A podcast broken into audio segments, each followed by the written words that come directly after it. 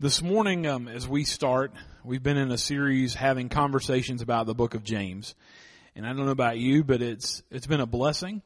Um, it's been a blessing to prepare. It's been a blessing to have conversations with those who have come and shared with you um, each Sunday. It's a con- it was a blessing to study God's Word together and for us to learn and grow together.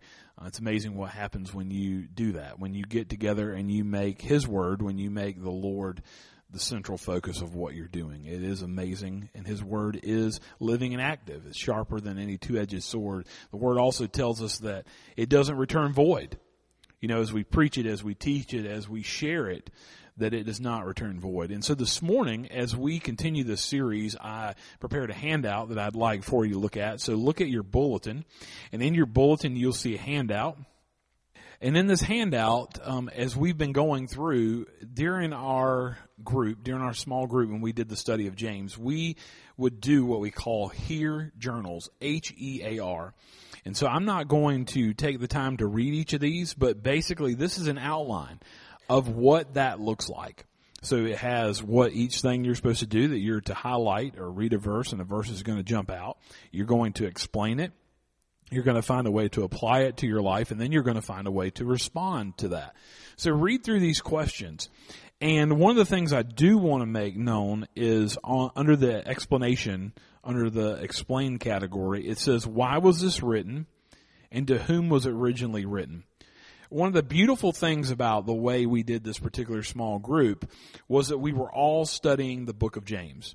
Okay, when I first did this, I was given uh, several passages to study and to do an uh, Hear journal entry off of those you, have got to know the background. You've got to know the history. You've got to know who the writer is talking to. And so one of the things that we did in our group, there are five chapters in the book of James, but we actually took about six weeks to go through it because the first week we came together, we kind of outlined what we were going to be doing. And then I said, okay, your homework, if you will, this week is to go and to find out about the book of James.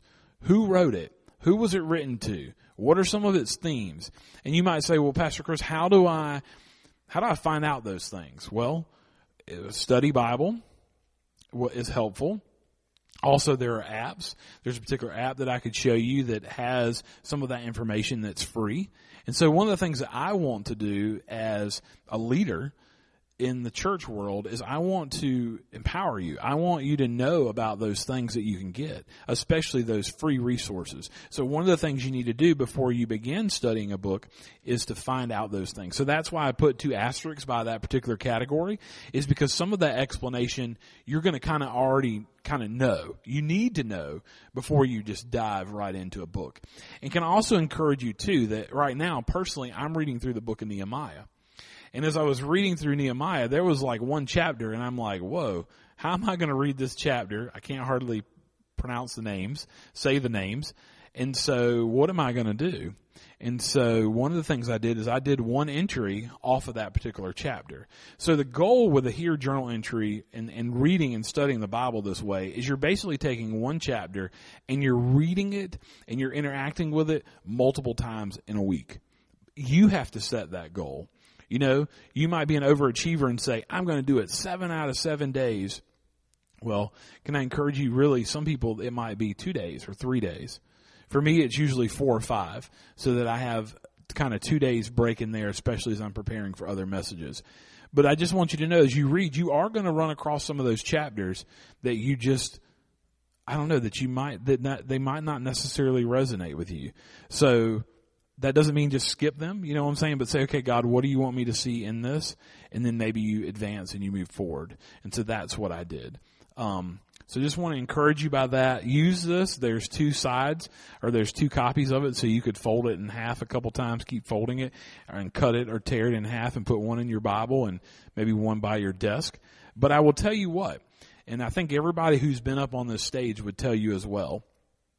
It is a very fruitful way to study the Word of God. When you put the Word of God before you and you study it intentionally, He is going to speak to you. Amen? And so this is one of those ways I have grown more in my walk with the Lord by doing journal entries and by studying His Word intentionally and by using this method. I believe in it. It has changed my heart. It has changed my life. It has changed the ministry that God has called me to. And so I think one of the things, last thing I want to remind you before we kind of continue on with today's teaching is God can use anybody in anything, but sometimes we have to slow down, right? We have to slow down. By reading a simple chapter, and by looking and saying, okay, God, before I read this chapter, Lord, will you help me to see you more clearly? Will you help me to see what I need to see today? Help me to see, speak to me. And when you find that one verse, it's amazing what happens when you just sit down with that one verse or just a portion of that verse. Amen? So sometimes you hear people say, oh, I read my chapter in the Bible today. Okay. Well, good job. Are you doing it to check it off? Are you doing it to commune with your Heavenly Father? Right? Are you doing it to see His heart? Are you doing it to allow Him to transform yours? And so this morning we're going to be in James chapter 4. James chapter 4. And at this time, um, I'm going to invite my friend Jay Bryan to the stage. Jay is going to be our guest this week and share about his Hear journal entry. Jay, what verses that particular week um, really spoke to you? Uh, we were studying James chapter 4 that week, and I chose verses 7 through 10. So then, surrender to God, stand up to the devil, and he will turn and run from you. But make sure you cleanse your life, you sinners, and keep your heart pure, and stop doubting. Feel the pain of your sin, be sorrowful and weep. Let your joking around be turned to mourning and your joy into deep humiliation. Be willing to be made low before the Lord and he will exalt you. All right, Jay, one of the things I forgot to ask you before we jumped in this morning, um, as we were just telling the folks as they jump in and they're studying a particular chapter, what are some things that you learned about James during the study? Um, I learned that he was the half brother of Jesus, and he was very wise and spirit led. He wanted Christians to follow the scripture. He prayed, he preached love for your fellow man, and he wanted Christians to show Christ's love in their daily walk. Definitely. What some what great reminders of of what James is trying to say. James was trying to connect our beliefs with our behavior. Right? He was trying to connect our heart. He's trying to connect our heart and our heads. Right? You can have a head knowledge of Christ, but do you have a heart knowledge? And if you have a head knowledge, you have a heart knowledge, then that should flow through your hands. That should flow through your mouth. That should flow through your actions and how you treat other people. And then, as Jay mentioned, Christians should show their walk, um, should show their love in their daily walk with Christ, and that's absolutely right. Um, Jay, as you read these particular verses, which he read from the Passion Translation, um, Jay, was there one word for you that summed up these verses? Purify was the one word that stood out to me. Hey, I also am fortunate that I'm looking at a copy of what you wrote. And one of the things that I've tried to tell people every week is that not only are you to write out the verse that you're studying, but then you need to interact with it. Why was it that that spoke to you, right? What are the key words? What are the key phrases? And so, Jay, what were some of the key words or phrases when you wrote out this passage of scripture that stood out to you? Well, what I got from it is that if you purify, He will sanctify. If you purify your life, He will sanctify your soul. If you if you purify, he will sanctify. I don't know about y'all, but God is an awesome God because this morning when we got here, I didn't know what the question of the week is. Thank you, Miss Terry, for putting those in the bulletin each week. But what was that? We talked about this morning about justification and sanctification.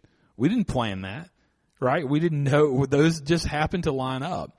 And so we defined that for you earlier this morning, but I want to take a moment and just kind of talk about sanctification. We said this morning that sanctification is our gradual growing righteousness. Gradual. Gradual growing righteousness made possible by the Spirit's work in us. right? It's going to take us yielding to Him, but it's His Spirit working in us. It is gradual, friends. And one of the things I want to remind you this morning is sanctification, it's a process, right? He will never be done with you this side of heaven. You will never be fully sanctified and so one of the things that you should know this morning before you leave is that everyone else, if they're following the Lord, if they're seeking the Lord, Matthew 6:33, seek ye first the kingdom of God. If they're seeking the Lord, they're being sanctified. He is making them holy, he is making them righteous, but it is a gradual process. And for those on the other side of you, there should be grace. Right? It is a reminder that we should be grace filled. We should be graceful. We should extend grace to others. Is everybody growing like they should with the Lord? Well, only you can answer that. Right? We have to continue to walk. We have to continue to allow His Spirit to speak to us. Really quick on sanctification. It's the act of making a thing, a person, pure and holy. See, it's God's cleansing process to make a person whole and like Jesus. How about that definition? Think about it. That's what the sanctification process is. Jesus is making you whole and he's making you like Jesus. We need his grace. We need him to fill us every day. Amen. Why? Because we leak. There are cracks. There are things in our life that we leak. We need to be filled with his spirit. And sanctification should affect our character and our conduct. And sanctification is God's will that comes through His Spirit and truth. So, Jay, you talked about those key words and phrases that stood out. How did you explain this particular verse? Well, I wrote that we should keep our hearts pure and turn away from worldly sins and desires. When we turn to God and are convicted of our sin, we should feel the pain of our sin in our souls. When we joke around and laugh at foolish things at the expense of others, we are sinning. Joy should come from God and not worldly things that we lust after. Okay. It's really deep, Jay. That's great. Those are some great thoughts. So, I don't know. If I get sick or something, y'all call Jay. Give him time to fill out a Hear journal and he could preach and teach the word. Um, no, Jay, you talked about I like this first thing you said. We sh- we should keep our hearts pure and turn away from worldly sins and desires. When we turn to God and are convicted of our sin, we should feel the pain of our sin in our souls. Wow. When was the last time that you felt the pain of your sin in your soul? And then Jay, you you said something very uh, important, and I I wrote as I had a copy and I was reviewing this for today. You said joy should come from God, and not worldly things that we lust after. Amen. Jay, how how would you apply this particular verse? Well, through God's love and His Holy Spirit, we are convicted of our sins. When we feel the weight of our sins, His Spirit is working in us, and we become closer to Him as we are first convicted and then repent from our sins. Amen. There should be ongoing repentance, right? I mean, that's what repentance is of itself. Is like, you know, when you talk about your salvation, it's not just being sorry, it's repenting. It's getting on your face before the Lord and pouring out your heart and saying, God, I did this. This is wrong. This is sinful. This separates me and you. I'm sorry please forgive me. Repentance, uh, for those of you that know uh, Miss Linda's grandson, he's at the Citadel.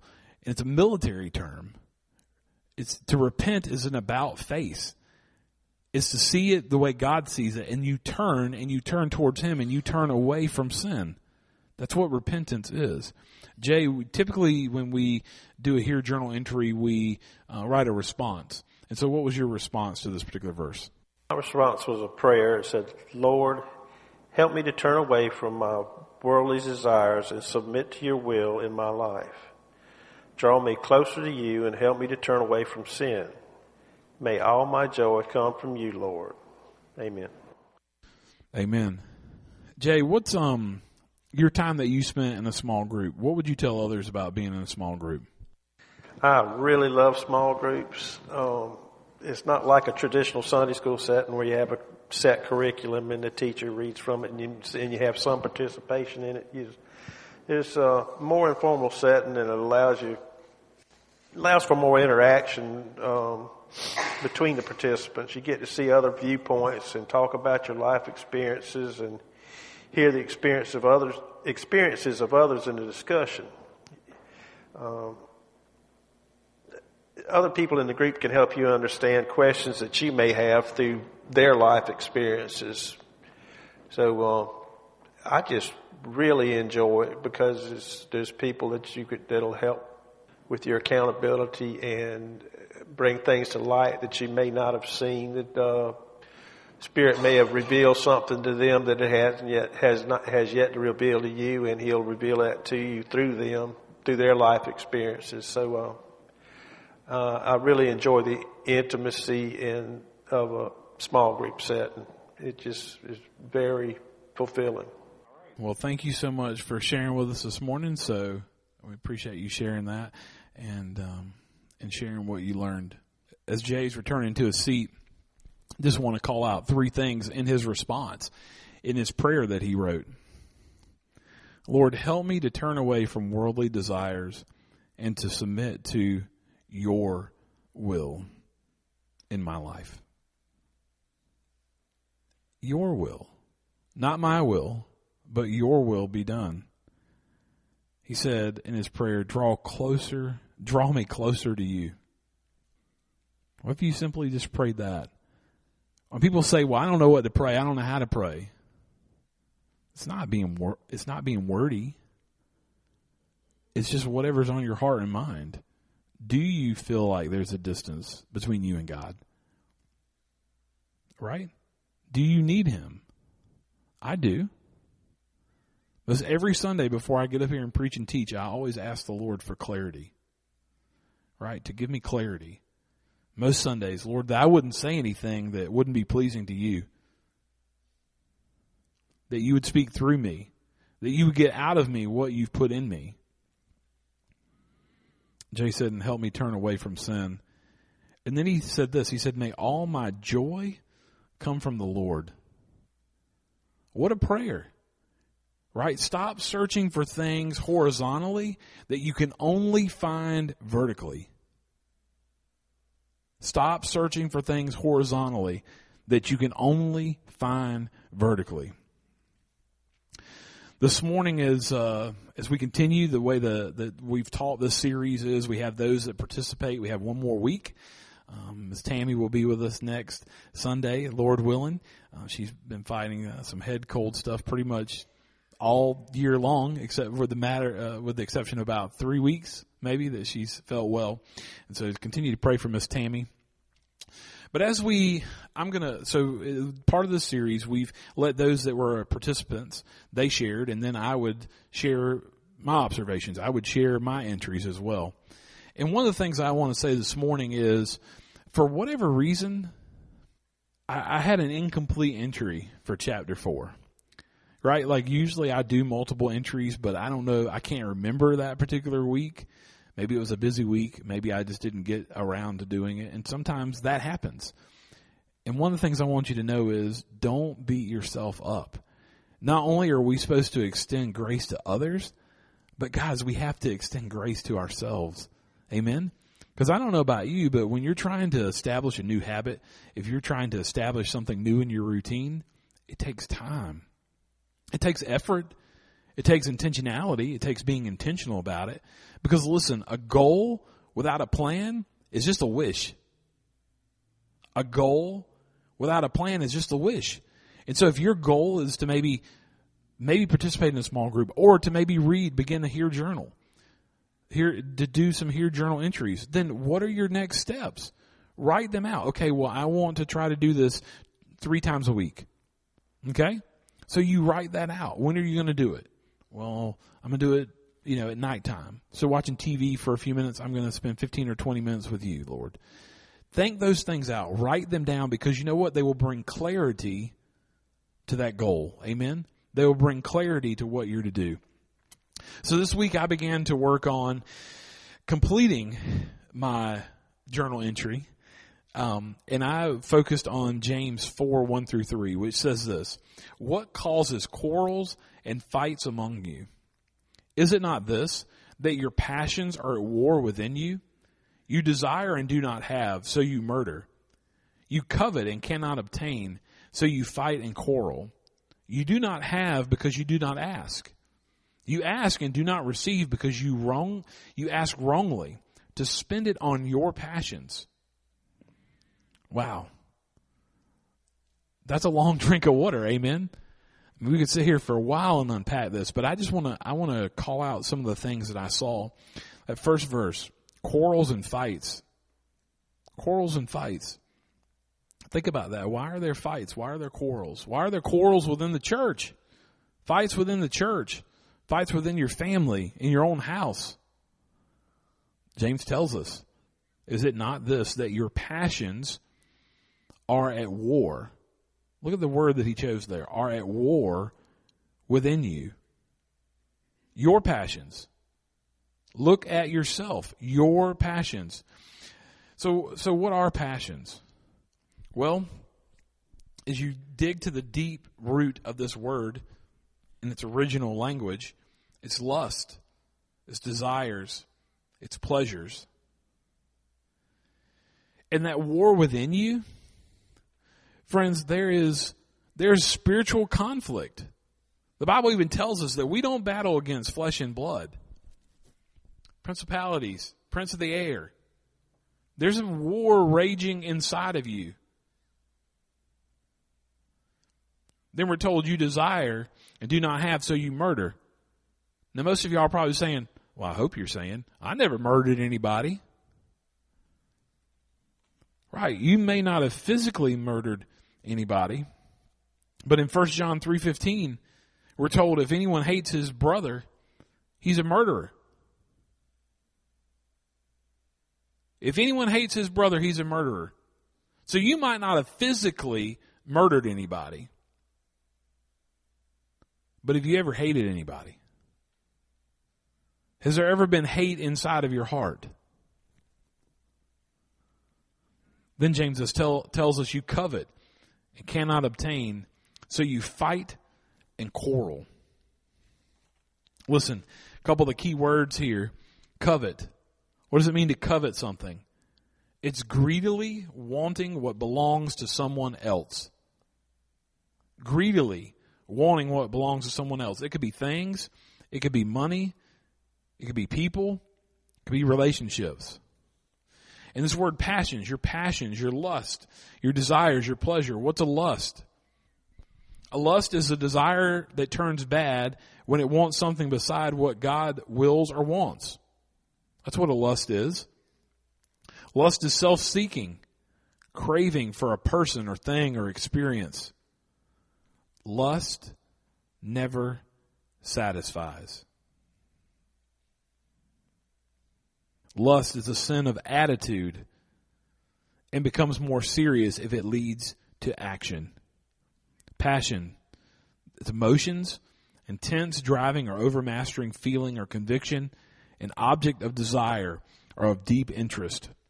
I want to pause right there for just a minute. I've been reading a book called Dangerous Calling, confronting the unique challenges of pastoral ministry. It's written to pastors, but it's also written to deacons and elders and anybody else who cares about their pastors and their leadership. And I just want to read. I find it no coincidence that I'm reading this particular book as I'm preaching teaching on these particular things. I want to remind you that we're all called to ministry. Amen. If you're saved child of God, God has called you to ministry. He might not have called you to get up here and preach and teach. He might not have called you to lead singing, but he's called you to something. Do you know what your purpose is? Do you know why he has uniquely created you? He has an assignment for you. He has, he has something he wants you to do. He has impact that he wants you to make on the lives of those around you. And so listen, listen to a few of these nuggets of wisdom from this book. As we talk about sanctification, as we talk about desires, as we talk about passion and lust and this war raging inside of us, listen to these truths. Not yet have we been fully matured into the likeness of Christ. Not yet, is the deceptive war for our hearts over. Not yet have we been fully matured into the likeness of Christ. What do we talk about? The sanctification is a process. It's a process. It'll never be done this side of glory. And not yet is the deceptive war for our own hearts over. There is a war raging inside of you. It is those, it is those desires. It is the covetousness that exists within your own heart. Listen, there is a war that is still taking place for the rulership of our hearts. And because there is, we all need the warning, protective, encouraging, rebuking, growth, producing ministry of the body of Christ. There's a war that is still taking place for the rulership of our hearts. And, and so what Paul David Tripp is saying here is there's a war raging for the rulership of our hearts and, and we need, and what should the body of Christ be? Listen to these descriptors that he gives. There should be warning. In the church, when you come to church, there should be warning. There should be a degree of protectiveness. There should be a degree of encouragement, of rebuke, and there should be growth producing ministry of the body of Christ. Listen, he goes on to say, this, there is not a day when every member of the body of Christ does not need to be taught, help to identify those remaining artifacts of an ungospelized worldview. This is deep stuff. Right? We don't believe in an easy believism. I don't. Can you come to faith easily? Yes. It's, it's believing in your heart, confessing with your mouth that Jesus is Lord. That's how we're, that we're to believe. But it does not mean that we're going to go through life and everything is going to be Hakuna Matata. Everything is going to be peachy and rosy. Amen. We're, he tells us there will be trouble. There will be trials. But I have overcome the world. Not Chris has overcome the world, but Jesus has overcome the world. Those are just a few things from that book. And one of the things I'm being reminded is, and I hope that maybe one day some of you might read this book, because it's a reminder of who those in leadership are, but also in what they need. Amen. That I am no different than you. Except I have a big mouth that is surrendered to God to be used by His glory. Amen. That I want to make much of Him my purpose in life is this, and you'll hear more about this in a few weeks. This is something I wrote recently through some material that I went through. My purpose is to be an authentic leader who invites people into the life changing, sorry. My purpose is to be an authentic leader who invites people to connect with their God given purpose and encourage them along their life changing journey with Him. That's my purpose in life. That's who God has created me for in this season is to be authentic. And so there are going to be some things that I say from the pulpit. There are going to be some things that I say as I lead. I don't have it all together. But I want to invite you to connect with His purpose in your life. And along the way, God has called me to be a Barnabas. He's called me to be an encourager to those he places in my path. I want to point you to his word. I want to spur you on. I want to challenge you. But I want to remind you that he is a good God. He has brought me through so many things in my life. And I stand before you, I sit before you this morning and testify to that. That he is good. That he is great. Is it easy? No, it is not. But thank God that as the further I get along, I look back and I see his hand at work. And y'all, when we enter the journey with him, it should be life changing. Amen. That's how we know people are children of God is if they have a changed life. We will know them by their fruit you will be able to see a changed life, a changed heart, a changed attitude, a changed approach. So listen really quickly. Quarrels and fights happen because we don't get our way. We want and cannot have, so we push back, we bow up, we blow up. Eugene Peterson said it this way, you want what isn't yours and will risk violence to get your hands on it. Can I, can I invite you to lean in this morning? Can I, can I invite you that when you see a response to something that's going on in the church, and those around you, can I invite you to just maybe pause and ask yourself, why are they acting this way?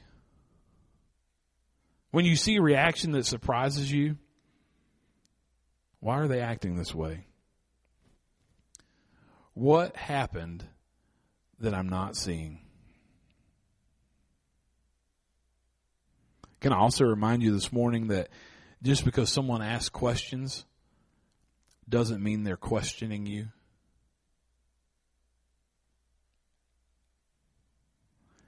Can I also remind you, as your pastor, as your friend, the problem is not always other people.